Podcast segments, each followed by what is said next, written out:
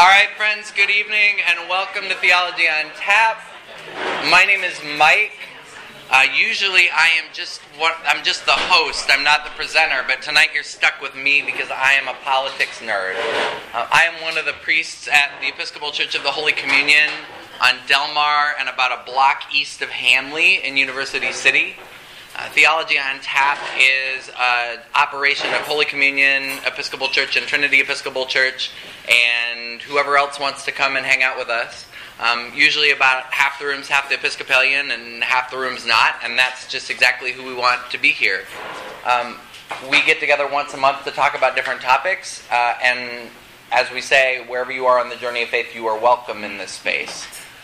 Uh, next month, we're really excited. Um, those of us who are Episcopalians uh, have recently elected and, re- and very soon will have a new bishop. And our speaker next month on April 1st will be Bishop elect Deon Johnson.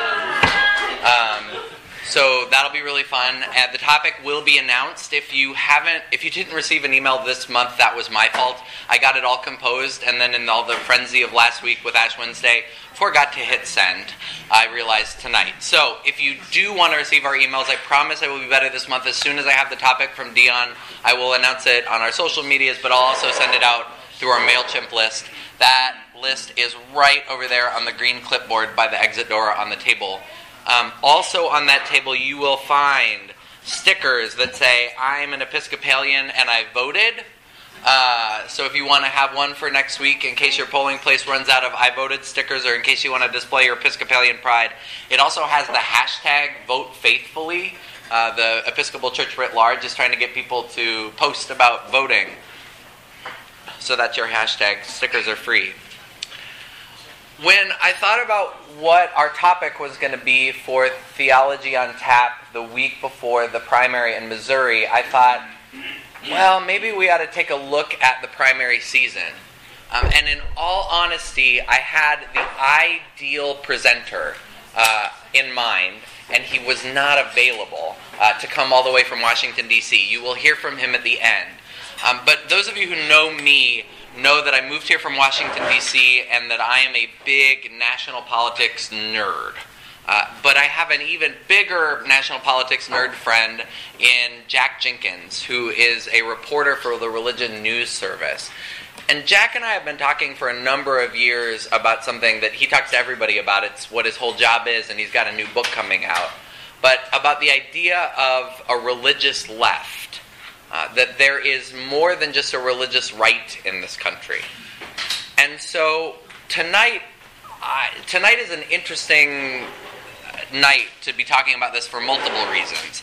Uh, in some ways, I got worried really over the last four days how many people would show up uh, to talk about a primary that, from a lot of people's estimation, got a lot less interesting uh, over the last few days. And we're going to say a few words about that.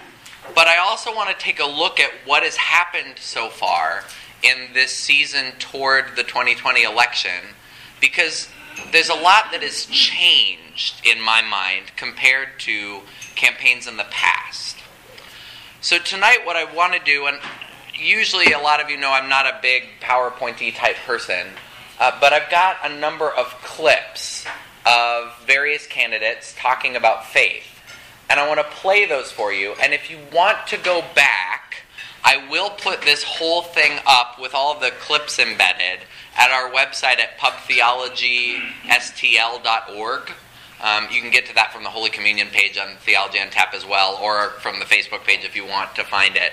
But I'll, I'll embed this whole thing on that page um, so you can go back and take a look at things. I'm not going to show all of some clips because we don't want to be here all night. Um, but first, I thought I'd get into a little bit of what is often taken for granted in the in our national political politics. Like in our national frame around politics, really for the last, I'd say, 40 years at least, it has been taken for granted that the Republican Party is the religious party. And that the Republican Party is where conversations about religion and politics and what it means to vote as a religious person, where that happens.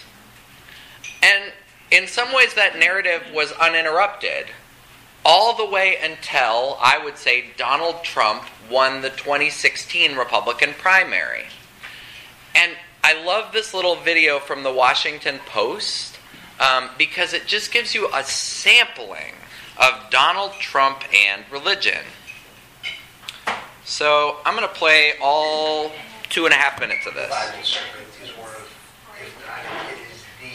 Let's pray together, may we? I believe in God. I am Christian. I'm a Protestant. I'm very proud of it. Presbyterian to be exact. I'm Presbyterian. Boy, that's down the middle of the road, folks, in all fairness.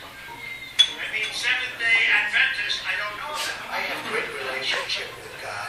I have great relationship with uh, the evangelicals. And I go to church a lot, always on Christmas, always on Easter, always on a major occasion.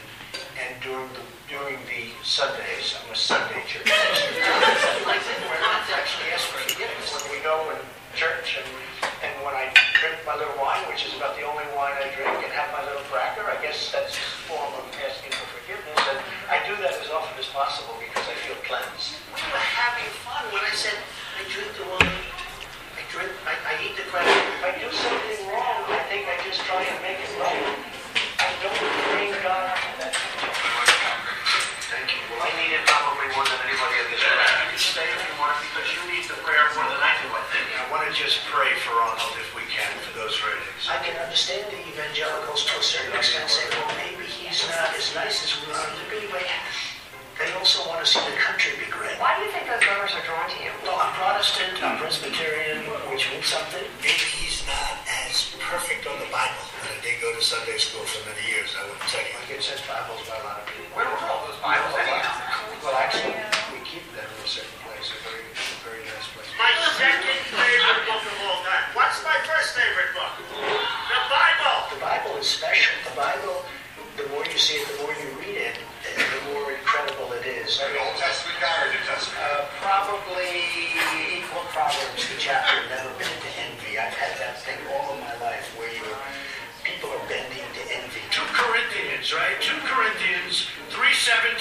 The whole ballgame. There's no way I would ever do anything do negative to a Bible. God is the ultimate. I mean, God created this. And, you know, here's the Pacific Ocean right behind us. So, uh, nobody, no thing, no, there's nothing like God. So that gives you a flavor. I couldn't find a video of it, but one of the most famous moments uh, around Trump and religion in the 2016 primary was happened at a church in Iowa, and Trump is a Presbyterian, and so it was a little surprising in a Methodist church, which was one of the Methodist churches that didn't use a common cup, but passed around trays that had the cups, the little cups for communion and the wafers. Apparently, when Trump was passed the tray, he tried to put money in it, thinking it was a collection plate. So you get this sense that there's a distance between Trump and religion that certainly wasn't true, really, of any Republican candidate for president uh, in recent memory. So that's one side. And at the same time, you need to know like there is already a major nonprofit that exists, Evangelicals for Trump. Uh, regularly, evangelical leaders are invited into the White House. Uh, regularly, there are big prayers for Donald Trump. 80 something percent of white evangelicals voted for Trump and his polling numbers are the strongest among white evangelicals. So, some of the narrative is true, but some of it is a little different. Now, I'm going to focus more tonight than I would have Monday, um, or especially last Friday when I, you know, and earlier when I was starting to put together these notes on the two frontrunners for the Democratic ticket. What I find interesting is that both of them reflect what I would say are a little bit older of an understanding of religion in the Democratic Party than what we've seen come up. But we'll talk a little bit about that. I, I want to start with something Bernie Sanders said. So, Bernie responded to some of the Trump rhetoric and, and a particular piece about Trump and religion um, that has come up in recent days. This is from a CNN town hall. And I'm not going to start right at the beginning because we'd be here all night. We're going to start about here. family in Poland uh, is something impacted my life. Um, President Trump actually spoke about uh, faith today at a national prayer breakfast this morning. He said he, quote, doesn't like people who use their faith as justification for doing what they know is wrong. He also doesn't, quote, like people who say, I pray for you when they know that's not so. I wonder when you heard that, what went through your mind? I, I'm tired of commenting on Trump's remarks. I really am. Uh, he lies all the time. Uh, and it's very hard for me to understand where he is coming from. He is a bully. He says terrible things. I suppose that he is attacking. Is that the of this thing? And Pelosi. And Pelosi. So, you know, I know Nancy Pelosi pretty well. She is being called Catholic. I don't know Mitt Romney terribly well. I know, but he is a man of faith. He's a monk. And to attack people because they stand up to him this person is lying this about. Uh, he thinks he is above the law. He thinks he's God's gift to the human race. Anybody who disagrees with him is some terrible human being, and he will deal with those people in sometimes the most savage ways, destroy people's lives. So, you know, that's that's. I, I think Mitt Romney showed uh, a great deal of courage, and I wish that there were other Republicans who had the same sense of decency uh, that he did. You know, and I, I think back to someone I knew fairly well, John McCain, was uh, a decent person, again, somebody I disagree with all over the place. And to see Trump attack McCain when he was alive and even when he was dead, because McCain stood up to him, not what any decent human being would do, let alone a president of the United States. Oh, I want you to meet Samantha Riley. She's a student here. All right, I'm going to pause us there.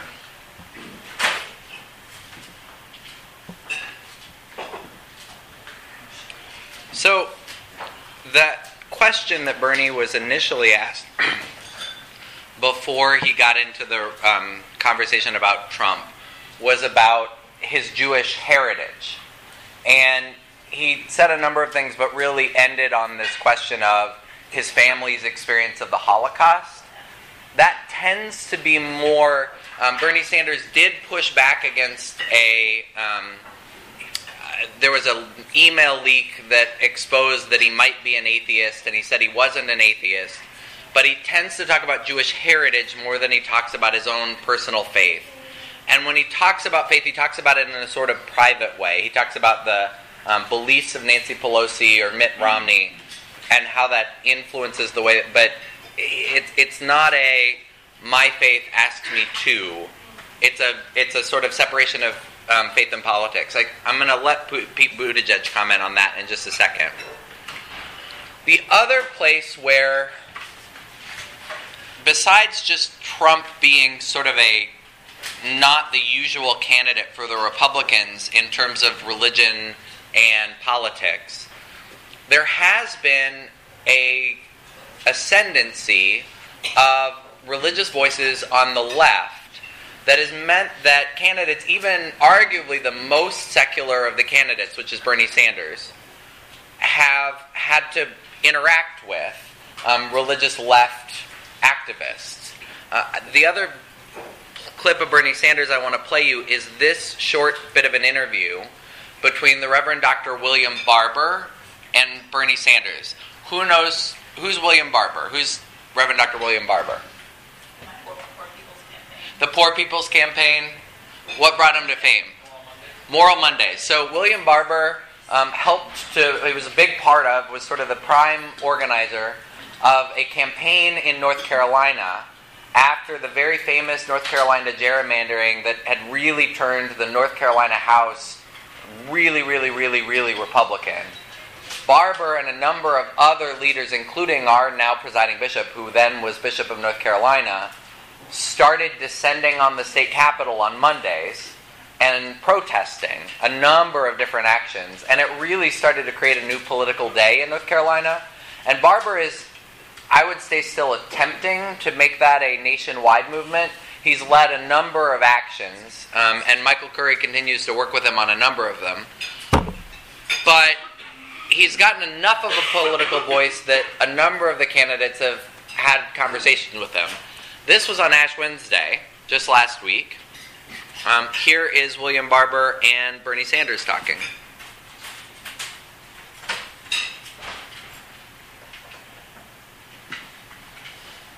wealthy people. Push a little bit, as I've done with all the candidates, and I understand that the, the debates, they don't ask the question, but our challenge to every candidate as a, as a campaign, as a Poor People campaign, is what is the onus on the candidate?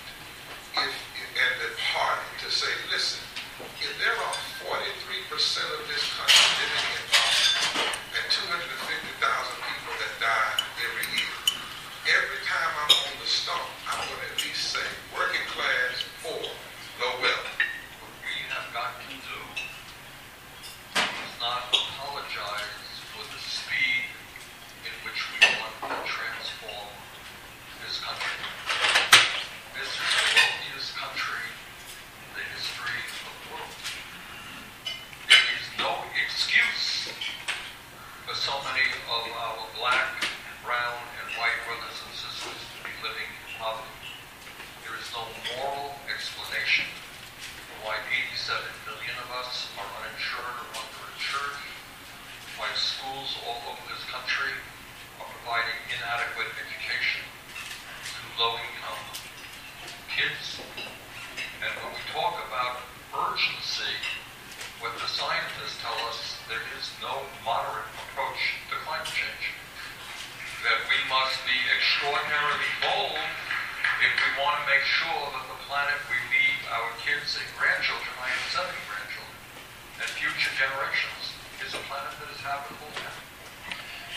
You get a little bit of a flavor of what did you notice in that? What did you notice between William Barber and Bernie Sanders?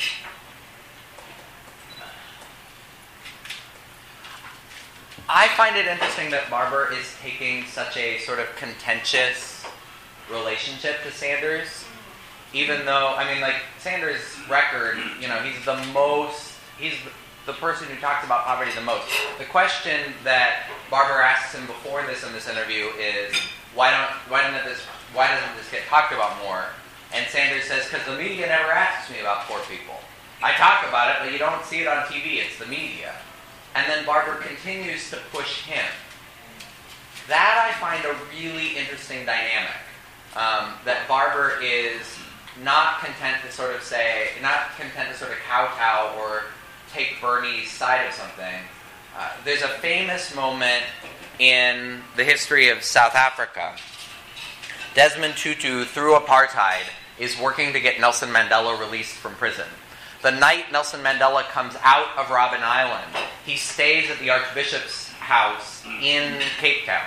Like his first night of freedom, he stays with Desmond Tutu. When the party, the African National Congress, is formed, when they're working toward the election, Nelson Mandela comes to Desmond Tutu and says, When are you joining the party? And Desmond Tutu said, I'm not. My job is to hold the party accountable because I am a follower of Jesus. And I find a little bit of that attitude in the way William Barber interacts with candidates, which I find interesting. So Pete Buttigieg maybe got the most press for the intersection between religion and politics of any of the candidates uh, in the primary. And there's a lot to be said about that and the why.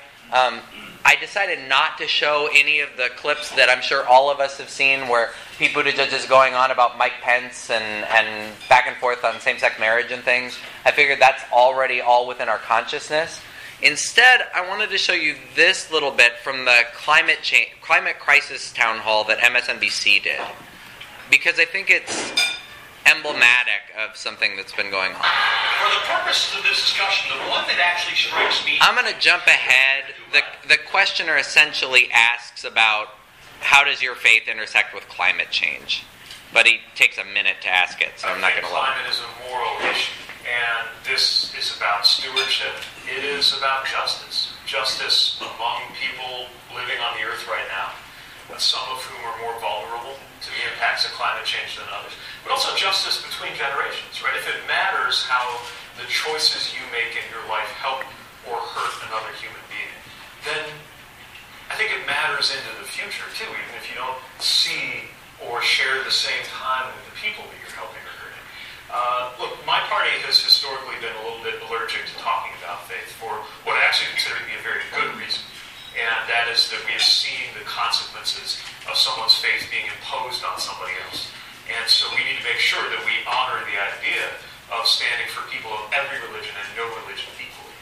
But I also think there's a, there's a moment here where we should invite those who are motivated by religious moral considerations to know that those are some of the things that are at stake in what we're doing to this to this planet. I remember uh, interacting with a uh, senior Republican elected official who will remain nameless during the one of the times that we were having uh, terrible flooding in South Bend. And uh, I was saying, look, we could really use some help, and I, I think we've reached a point where we know that this is the sort of thing that's going to increase. And she said, well, uh, you know, God is doing all kinds of things. You never know what's happening. And, and I said, yeah, okay, but, but we have increased frequency and severity of weather events that are harming us just as we, has been predicted. She said something else about God. And I just kept thinking, what greater sin than to blame God for something people are doing that is harming other people? This is a moral challenge, and it's on us to do something Do you about it. think that might resonate with some people? There's a you know, small group of people who still I'm going to pause that right there. I found that a really interesting interaction uh, because on two fronts. On the one, Pete makes an argument that's very pragmatic. There's a group of voters that could be mobilized if we talk about faith. And then he also makes a theological argument. Uh, that isn't the strongest theological argument, but there's a theological argument there. But naming the allergy and, and saying it's, a, it's for a good reason that Democrats have had about talking about religion is an interesting thing to do. The other candidate that talks a lot or talked a lot about religion, though sometimes in less concrete ways than Buttigieg, was Cory Booker. Uh, and I wanted to play a little bit of Cory Booker. You, you'll see I'm leading toward at the end a clip that Jack Jenkins is giving an interview about. But I want you to get just a snippet of the Cory Booker language in case you missed it in the like two months he was running to be president.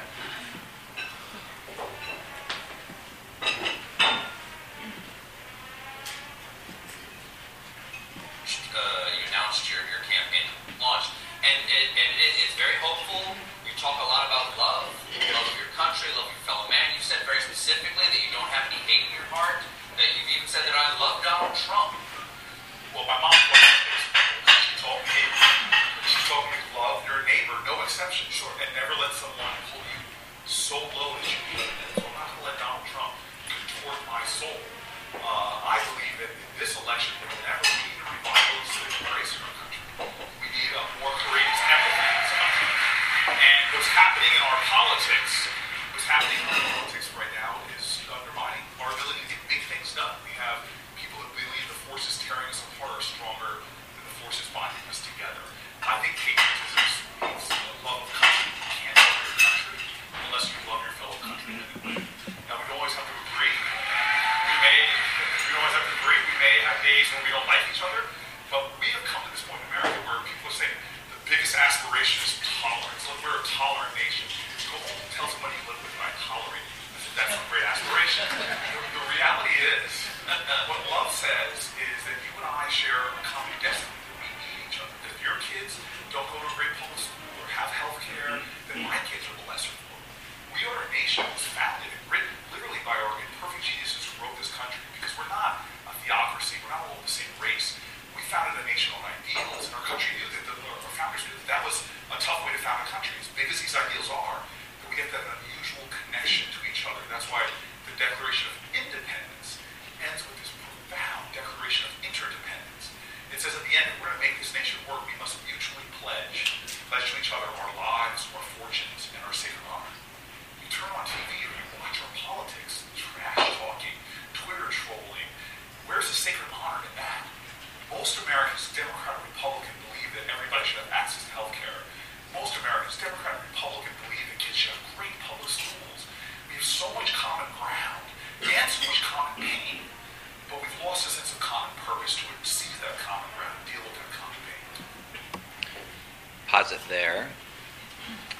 So, some of the interesting analysis I've read about why Cory Booker flamed out was he leaned too hard on the first part of that argument and not hard enough into the second bit, which is to say that if you watched him in the debates, he really just kept, he didn't answer questions. He just kept saying, We all agree. Why do we need to have this debate? And he failed to differentiate himself. The policy ideas that drove from the ideals never really got the airtime uh, that you would have hoped they would have gotten from his candidacy. I decided not to make Pete Buttigieg the spokesperson for religion and same sex marriage because that would be easy and obvious and whatever. Um, and also because Liz Warren had the best quip in all of the campaign, bar none, about this. Uh, I'm going to show you this bit because I think it, it shows you a little bit about um, Elizabeth Warren and how she uses religion. Now, let's say you're on the campaign trail and you're approached. You, and, a, and a supporter approaches you and says, Senator, I'm old fashioned, and my faith teaches me that marriage is between one man and one woman. What is your response? Well, I'm going to assume it's a guy who said that. And I'm going to say that just marry one woman.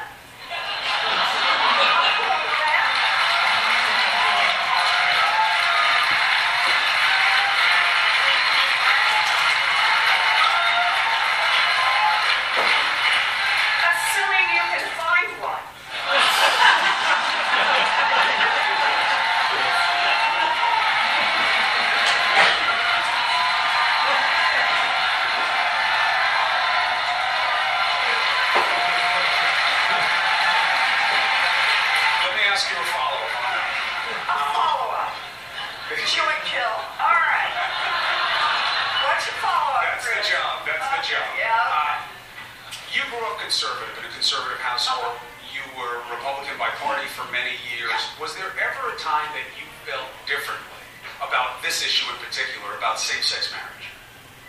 No, I don't think so.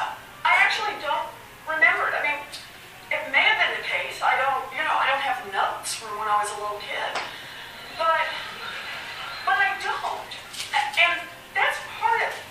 I mean, to me, it's about what I learned in the church I grew up in. First song I ever remember singing is They are yellow, black, and white, they are precious in his sight. All the children of the world. And to me, Can you sing it again? you bet. Oh, you want to harmonize with me on that? But, but to me, that is the heart. That was the basis of the faith that I grew up in. And it truly is about the preciousness of each and every life. It is about the worth of every human being. And that I saw this as a matter of faith and saw there are a lot of different people who do a lot of different things, um, who look different from each other, who sound different from each other, who form different kind of families. And I, I know that back in Oklahoma in those days, there weren't many people who were out. But, but the way I grew up, it was just gradual. It was two ladies who lived together. And it was just a part of what we understood in the area that I grew up. And the hatefulness, frankly, always really shocked me, especially for. Because I think the whole foundation is the worth of every single human being. And I get people may make decisions for themselves that are different than the decisions other people make. But by golly, those are decisions about you. They are not decisions that tell other people what they can and cannot do. So that gives you a, a snippet of how Elizabeth Warren would pivot on questions like that and bring in her faith journey, even when not explicitly asked about it. So, to the other front runner. Um, and I decided to put in a one minute ad from Joe Biden about faith because I find it interesting that he talks about faith. He's got a one minute ad about faith, and what he says and what he doesn't in this ad. This what has gotten me through difficult times in my life when I lost my wife and daughter, my son gets stage four glioblastoma, it's a matter of months. Me, faith is all about hope and purpose and strength. And for me, my religion is just an enormous sense of solace. I go to Mass and I say the Rosary. I find it to be incredibly comforting. Kierkegaard said, faith sees best in the dark. Think of all the people you know who are going through horrible things one foot in front of the other. I'm marvel at people who absorb and hurt and just get back up. And I'm absolutely, thoroughly convinced and optimistic about the prospects of this country. No, I really mean it. There is nothing. There is nothing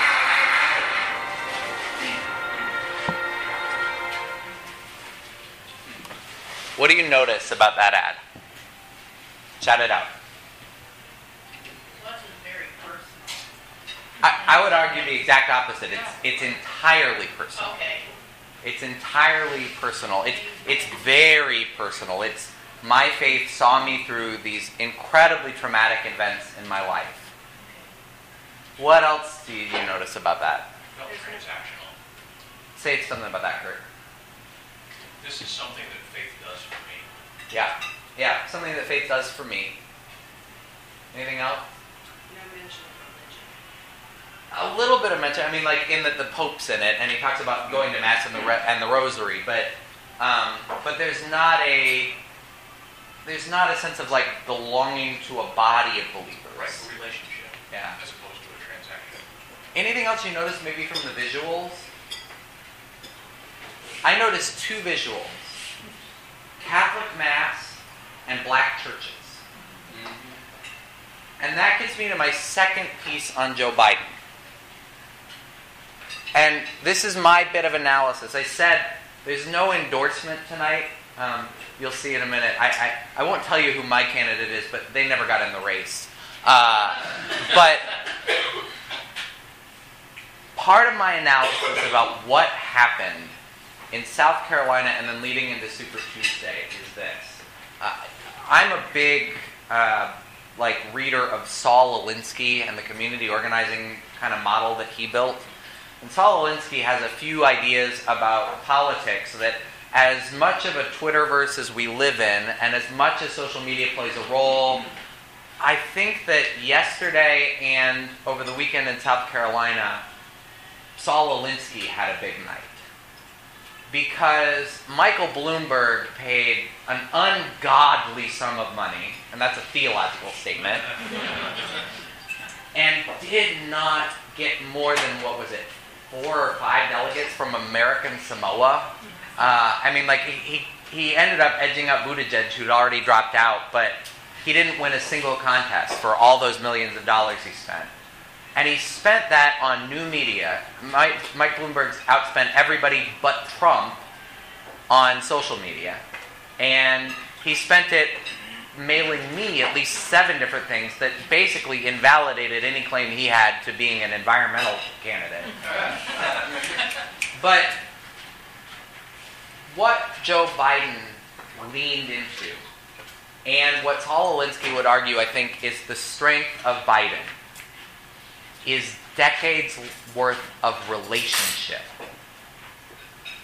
There are folks in South Carolina who can point to specific black politicians and church leaders in South Carolina that delivered the South Carolina vote to Joe Biden. And I would argue it's the relationships that he has built over decades that brought him to where he is, particularly with the black church. And you can see that in the invitations that Biden, Biden gets.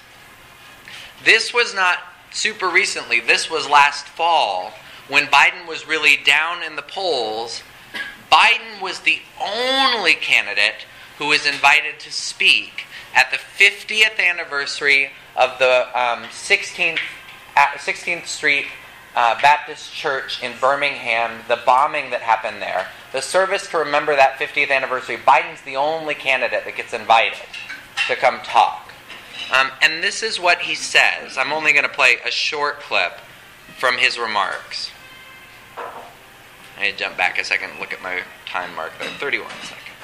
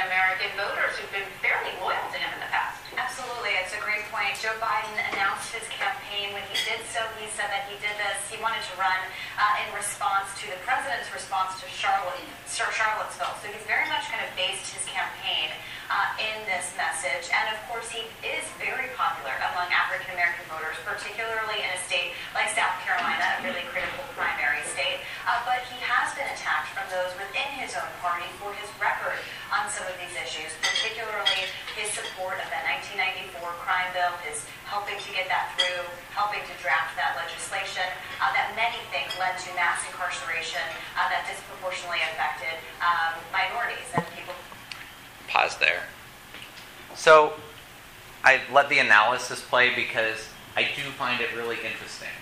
I mean, there probably was no one in the debates that was criticized as much for the record on race as Joe Biden. And yet, the relationships that are there are pretty solid. Part of what organizers across the country are saying, outside of national level politics, is that there has not been a next generation of how we do politics. You know, even in St. Louis, I can tell you, there's not a sense that we have moved into a new phase of black community organizing life in our city. The institutions that have been mustering the black vote for generations are continue to be the institutions that are doing that. And until there's a new set of relationships, I don't see that changing. So the relationship, I mean, this is essentially Biden is an old school politician, and it looks like, at least in the Democratic primary phase, politics is old school, is the short of it. But I don't want the fact that the field has essentially shrunk into Bernie Sanders, who does not speak very publicly about faith, even when he's in front of a religious audience, even, you know, that's, that's the other thing between them that I find really remarkable is in front of a religious audience, Bernie Sanders doesn't go there. In front of a religious audience, Biden goes all the way. You know? Which that's an interesting contrast. But neither of them is illustrating a new way. There's there's a different way. There, there's more of a voice that's possible, and it's not always happening on the national stage. I want to show you a brief ad from Stacey Abrams' run to be the governor of Georgia.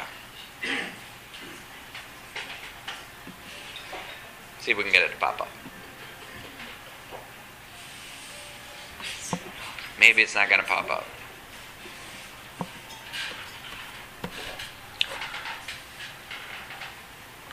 I can pull it up. I'll show it to you after the break, but it doesn't want to come up.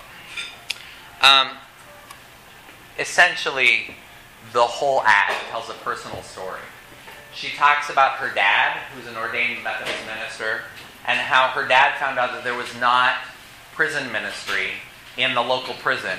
And so he went around to churches of all denominations. They, they essentially rode a circuit and raised money so he could start a prison ministry and how that really shaped her sense of what was possible politically and how it shaped her sense. She says in it, I'm running as a progressive because I believe Jesus was a progressive. And it, you just sort of, whoa. Um, and then she gets several um, faith leaders from Georgia that talk about their hope that Stacey will embody their values as governor of Georgia.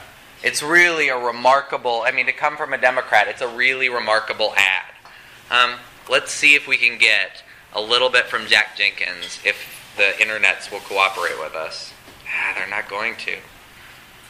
Um, all right, I'm going to have you talk at your tables and maybe we can get this back.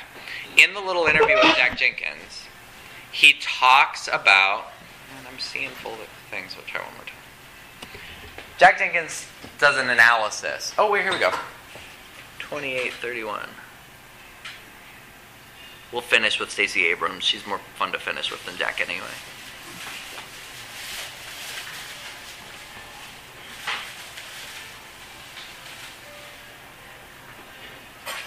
There you go.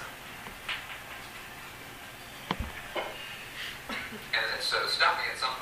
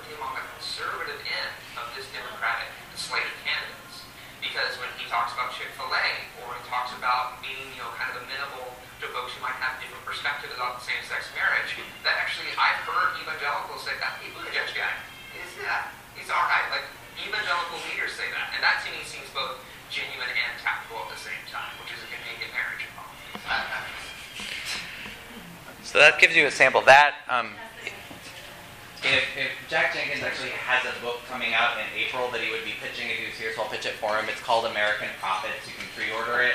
In it, he does interviews with William Barber, with Traci Blackmon, our own Traci Blackmon from St. Louis, uh, and uh, everyone from um, religious, indigenous religious advocates in Hawaii that are working against um, the construction of telescopes on the volcano. He really does this sort of documentation of what's going on in the religious progressive circles.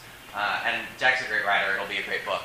Um, but that's a whole like two-hour um, town hall at George uh, Washington University with him and Michael Steele and a couple other commentators that's worth your time. I'm going to flip you over to your tables, and then we'll come back to Stacey Abrams. So, uh, three questions. I'm going to give you 15 minutes, so you get five minutes a question. Have you ever participated in a political action with your community of faith, or with a friend or neighbor's community of faith? If so, tell the story. If not, have you been invited and chosen not to attend? Not just progressive political actions. Um, talk about those. So Jack Jenkins, who you just heard from, uh, he notes that Democrats have been talking faith for a long time, but that in this election cycle, candidates are appealing to people of faith as part of a progressive base. Do you agree? What changes do you note in how progressives are talking about faith? What progressive faith voices are you paying attention to this political season, if any? And then the last one. The term values voters is often used to describe folks who determine their vote based on an issue like abortion, access, or same gender marriage. What values are important to you as a voter? Is there any one issue that would determine your vote for or against the candidate? And in the interim, I figured out how to turn the volume up, so if it's too loud, I'll run and turn it down. But here's Stacey Abrams on faith. My dad always been very committed to prison ministry, and he discovered that at the local jail in Gulfport, there wasn't a place of worship that was open to all faiths. My father's response was to build a church inside the jail. Uh, and so my dad started raising money. He began traveling most of southern Mississippi, going from church to church, but they were all tied together because they shared my father's commitment to being ecumenical, creating space for everyone to practice their faith. And that meant a lot to me. And one of the reasons I am running as a Democrat, one of the reasons I consider myself a progressive, is because my reading of the Bible says that Jesus Christ was a progressive. That the faith that I worship, the faith I, I practice, faith that believes in active service and active engagement. And so I was raised in a family that didn't just say, go do. They taught us to do. And I stand here today as the nominee for governor because I don't know what else to do in response to what we see around us. We are a state that is in trouble because we see the good, but we ignore the bad. And worse, we ignore those in the shadows and those that are too often unseen and unheard of Georgia has to look more broadly at who we are the state. And we have a clear understanding of what is before us, and we have a clear choice in who will make the decisions of what we do. And we have someone who sees in God's children their full capacity. Someone who believes that rights and freedoms aren't privileges to be handed out based on how much money you have in your zip code. And we have a leader who is willing to invest in every Georgian and to say that if you are within our borders, you are within our care. Everybody say,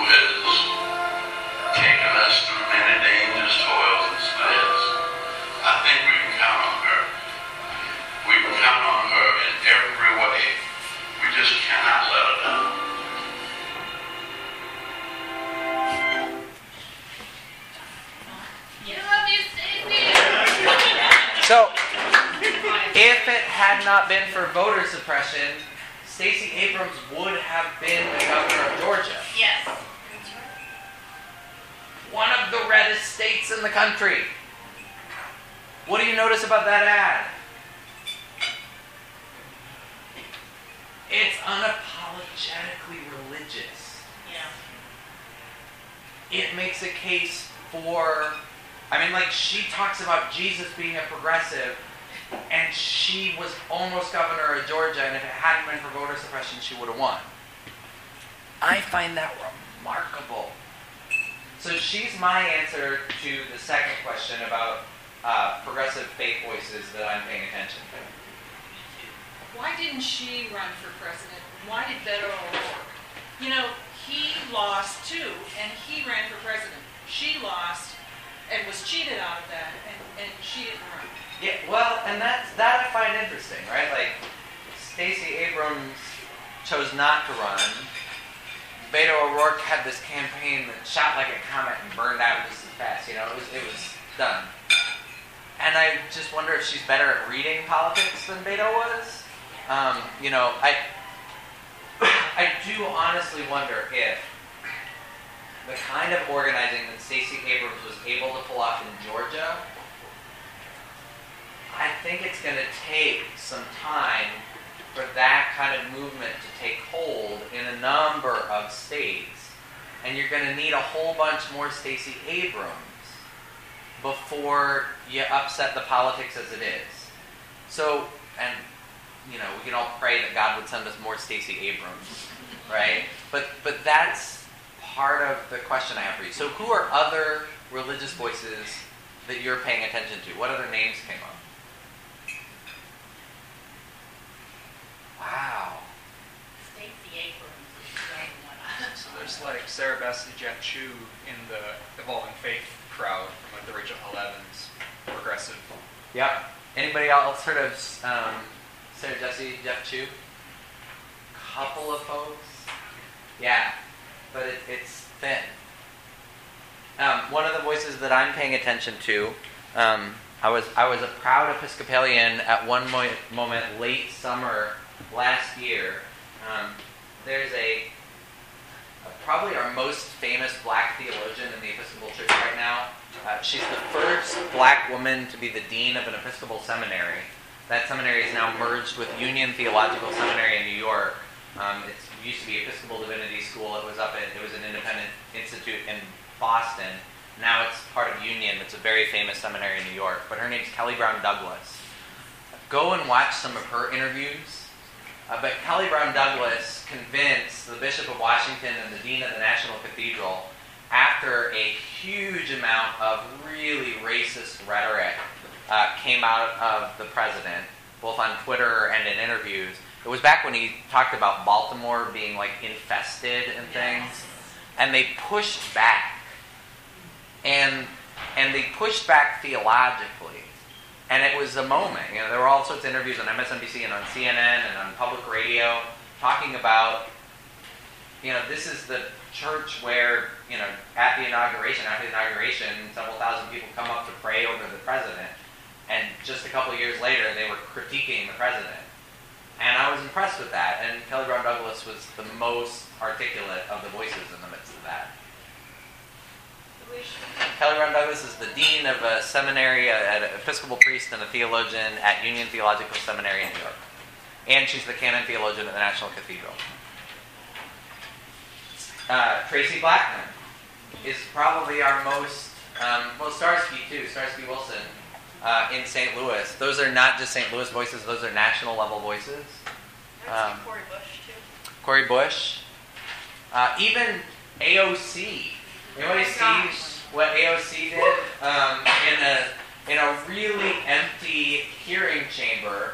Uh, and I don't, I didn't actually get the full context, but she did a whole case for why is religious liberty cover for religious bigotry these days?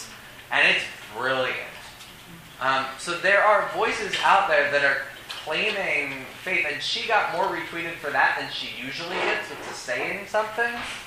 Um, but there are voices out there that are claiming faith and talking about faith in new and different ways. I have one thing to put out, it's kind of off track Yeah. a little bit. Um, Dr. Willie um, Parker, Willie Parker. uh, I don't know. wrote a- written- is a Christian who's written a book called um, Life's Work. Hmm. He is an abortion care Yeah. that is um, in transit over different clinics in the South. And his story is absolutely awesome. Yeah. And, and how this, um, the, the moral decisions he makes to, uh, he doesn't do every abortion. Um, just, yeah, it's a beautiful, beautiful book, life story. What's his name? Uh, Dr. Willie Parker, W-I-L-L-I-E. So, what about that last question about? Well, let's do the first and the last one.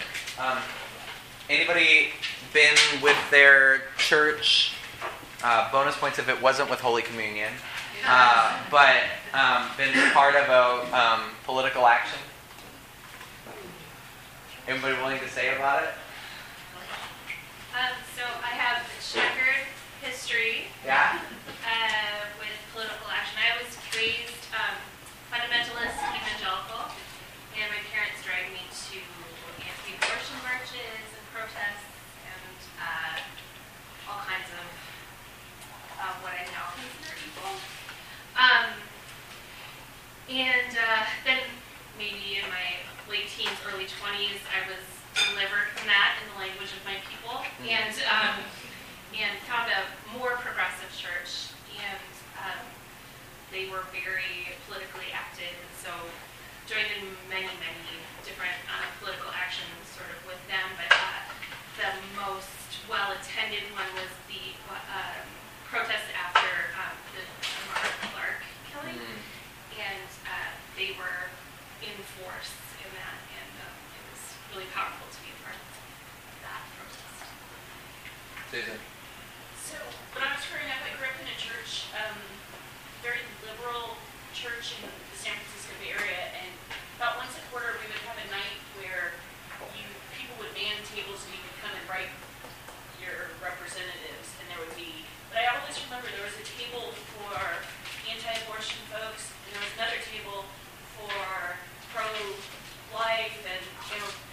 both sides of the issues.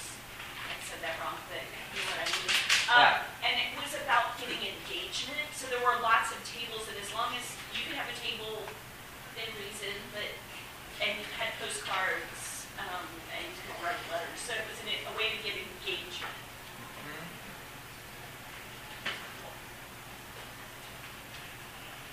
So, what about that last question what are your values? Are there are any of you single issue voters? Willing to identify as such? I probably am. Yeah? Abortion. Abortion? If somebody came out as pro-life, you would uh, not be able to vote for them? Probably not. Yeah. Others? It's okay to be honest about that. I mean, like, Be drunk. yeah. Well, Well, I can follow. well, yes and no. I mean, like that. The other voice that I have found really interesting, um, because I would encourage you. I mean, for the Stacey Abrams out there as well. I think one of the things I find really compelling. It's it's some of what Jack comes around and says about Pete Buttigieg in the end, um, which is I pay a lot of attention to a preacher in Georgia named Andy Stanley. Anybody ever heard of Andy Stanley? Arguably, he has the largest single church in America now, but it's a multi-site. Um, and he's one. I, I, I ran into him in D.C. at uh, and Barack Obama invited him to come preach. Um, and that tells you something as well about how Barack Obama saw these things. Um, but he gave one of the most compelling sermons I'd ever heard. And so I started paying some attention to Andy Stanley. It was back in 2016, Andy Stanley preached a set of four sermons at his huge, super huge multi-site megachurch in Georgia, where he said he had a four points. So there are four sermons. There's one point each sermon. He's very programmatic that way. Um, but it was very simple. What he said was the first point about how to be a Christian engaged in politics. Have a civil conversation with someone who disagrees with you. The second point, learn something from them. Um, the third point was something like never disengage. And the fourth point was vote your values. And then he explicitly made a values based case for why you would vote for Trump or for Hillary Clinton. Which is very mega church pastor of Georgia, right? But but I found those first two points, well, I'll, up until the end where I was like, ah, you're just selling to the whole crowd. But the first three points I found really compelling. Because the idea that we build ourselves into these silos and we stop listening is really big. Those of you who are members of Holy Communion may not know this, but we have a handful of Republicans at Holy Communion. Yeah, really. And I hear from them semi-frequently, um. But when we had Denise Lieberman and we showed Rig, a number of folks were really impressed because caring about citizenship and about the right to vote is not a partisan issue. And a lot of what these folks are talking about shouldn't be partisan issues. We've allowed ourselves to be divided in ways that we shouldn't be allowing ourselves to be divided. Um, and in some ways, I, I mean, William Barber, I also pay a lot of attention to. And that attitude he took, even to the candidate that probably, if you were to hand William Barber's agenda to a candidate and say, make a politics with this, it's probably Bernie Sanders. And he's still taking a, I need you to answer the question. How are you going to make this center to your campaign? And I find that to be a really compelling thing. Like, don't be more identified with party than you are with your faith, with your values. Um, because when that happens, you stop being able to talk to anybody else. And you stop being able to persuade anybody else. Um, so I find that really compelling. That's me. Questions, thoughts, things you want to share before we're done? Michael. I, I would land on climate change if I were to say Yeah. I was a single issue. And I think it's a perfect example of what you just said. Is that how, how did this ever become a partisan issue? You know, it has nothing to do with are, are liberal. So- you know, except what people have related to it. One of my die-hard Republicans at my old um, church was a guy named Russell Train, uh, the Honorable Russell Train. He was the second secretary of the EPA. Uh, he was a fascinating guy. When he died, his his a bunch of his personal affects went to the Smithsonian, including uh, a whole bunch of hunting trophies of um, Teddy Roosevelt's and David Livingstone's gun. So fascinating dude. But he had had the honor of being fired by Nixon. He was appointed by Nixon and fired by Nixon as Secretary of the EPA because he had said that they needed the gas standards to be higher than Nixon was willing to let them be, and Nixon fired him over it. But Russell Train always argued that conservation and conservative came from the same root for a reason. And how we allow this to be a very. I, I will also say, Debbie and I were talking about over here, the way that climate and green politics has shaped, it's made it a particularly difficult. It, I think it's really hard to get grassroots activists involved in because it all happens at the level of international agreements and geopolitical and businesses, and it's very hard to figure out how. Um, the most successful campaigns that I have seen on that, um, one of which I was just sort of in a congregation that helped it happen, the other that I was a little bit a part of. Um, in California, in the early 2000s, there was a group called Interfaith Power and Light that figured out that if they got all the congregations they could together in California, they could get enough of a block that they could force the utility company that has a monopoly um, to do something about buying more solar and wind. And that is why in Missouri you can buy your way in, like you can pay a little bit more each month and get your like green power thing. Interfaith Power and Light created that sort of marketplace where power companies create, there was an incentive to create more solar and wind. Um, that was successful because you could put a bunch of organized money together. The other one in DC, um, DC, like St. Louis, had a settlement with the EPA over the sewer system. Uh, the sewer system in DC, what we always do things by administrations. So the sewer system from the DC, anybody know what presidential administration it was built during? Lincoln. Lincoln. So in the Lincoln administration, so just like here, every time it rained, there was a whole bunch of sewage uh, that ended up in the Potomac. Here, it just that that is the River des Peres. Um, but we have a five billion dollar settlement with the EPA. Your sewer bills are about to skyrocket as they dig new tunnels and figure out where the sewer stuff is going to be. It's, it's all going to be passed back down to sewer consumers. In DC, a group of congregations got together and figured out um, we got liberal white uh, Jews and white Episcopalians and Presbyterians from Georgetown and upper northwest DC, and um, impoverished black congregations from Anacostia. And we got them talking about climate and things that they were interested in. And the Northwestern folks were all interested in climate. And we tried to talk climate justice stuff, and nobody in Anacostia was buying it. They wanted to talk about jobs, and they wanted to talk about what happens if somebody gets out of prison and they can't get a job. And they figured out, the organizers, I, I was just, I was actually doing stuff with homeless folks in the same organization, sort of coming to their rallies. That was about all I was doing. They figured out how to create a campaign that was about green jobs. So they took about a third, they fought the sewer company and the city, and they won. And they changed the consent decree so that instead of digging a big tunnel under Georgetown that none of the rich people that had giant houses there wanted anyway, they created a job training program, and um, they had a, almost a billion dollars to spend 15 years on employing hundreds of people at $15 an hour or better to create green infrastructure to change water pattern, you know, rain gardens and stuff. But they were able to create as much water containment as they would have been able to divert in a different pipe. And you hired returning citizens and you gave them jobs for years and you made them employable. And you were keeping rainwater in the water table. So you had a green and you know, I think it's going to take that kind of creativity to really build coalitions. And it's going to be on the ground affect people day to day to really get climate to work on that kind of organizing. Other questions? Debbie?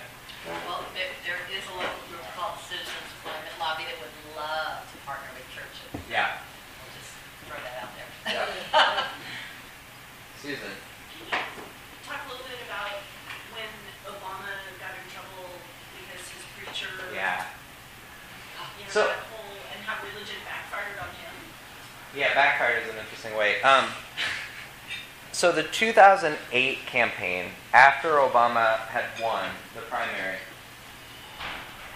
there was a set of sermon videos, and this is early for churches to be posting things online. But um, I'm gonna, I'm gonna forget Jeremiah Wright, the pastor of the. I mean, Barack Obama. Um, a lot of his narrative, and you can see it. I mean, Biden. A lot of Biden people are Obama people. Biden was his VP. Barack Obama comes from a, um, a style of political organizing uh, that was created by a, uh, a political thinker called Marshall Ganz at Harvard. Um, it's this, this discussion of what's called public narrative. And so pushing the, pushing the personal journey is a big piece of the way that Barack Obama told the story. And his personal journey around religion happened while he was a community organizer in Chicago and he went to a big black UCC church. It's one of the biggest UCC churches in the country. It's a black church. Um, and a guy named Jeremiah Wright was the pastor. And supposedly Obama was never there for the sermons, but Jeremiah Wright preached a sermon where he had a refrain that was God damn America. And it was really, I mean, essentially what Kamala Harris was saying when she said, um, you know, like you either have the religion of Jesus or the religion of the slave master.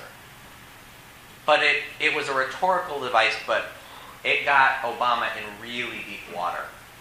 Um, and it meant that he, he disavowed his connection to that church and then never joined another church. He worshiped with us at St. John's more than anywhere. Well, actually, that's not true. Publicly with us. Most of the weekends, he and the family went up to Camp David and worshiped at the chapel at Camp David. He went to church most Sundays, but it was up at Camp David because the press weren't allowed there. Um, but it did mean that anytime he went to church, the sermon was reported out. Um, and Rush Limbaugh one time got my bosses, like, went off on something my boss said, and we were getting death threats. It was really awful. Um, but that that tension around. Well, yeah. But it, it, it is it, the Barack Obama moment made it this in a way that like nobody had ever reported. Now, what I found interesting, one of the clips I didn't show from the same church after my old boss had left, a guy named Bruce McPherson was the interim rector. And that same day that, that like precipitated um, Dean Kelly Brown Douglas and the National Cathedrals thing, it, it was this day where he went on a tirade but it was also the day that he was going off on John McCain, who had just died. Um, and he said some real, it was like one of his biggest Twitter rants ever. But they noticed that it, for about an hour and a half, he stopped. And they realized he had gone to church because it was a Sunday at St. John's. And so CNN played the clips from the sermon because the audio is posted online at St. John. And Bruce McPherson was preaching a sermon that was essentially against hate speech, and talk, he talked about how like Twitter has become this terrible place, and and so Trump would like had this terrible tirade, went to church, and then went off on John McCain, which is just shocking. But that's the only time I've ever seen something that Trump attended in a sermon reported on. Um, Barack Obama every time, like you, you got to quote him in the Washington Post if you preached in front of him. So it was an interesting day. Other questions around religion, politics? Don't give up. There is a new day coming on this stuff. There are more leaders in the next generation that are talking about faith and politics in this way, and I, I, some of them, you know, I really hope the most compelling politicians that we've seen in this cycle, they're young and they're not done. Um, I really admire what Stacey Abrams is doing. She decided that Democratic foray was not where she was going to play. She created a whole nonprofit that's working on pushing back on voter suppression all over the country. Um, I find that really compelling. You know, she may end, yet end up a VP. We'll see. Um, but uh, but that's the kind of stuff that I think is possible. Um, we could be talking about faith in a very different way in this country, and it won't be just the purview of one uh, party, and being a values voter won't be shortchanged for saying I'm a very conservative Republican. I'm going to let that be the last word. Um, we hope to see you next month uh, with the bishop-elect. Uh, please be generous as you tip your bartenders, and let's say thank you to Schlafly. We hope to see you next month.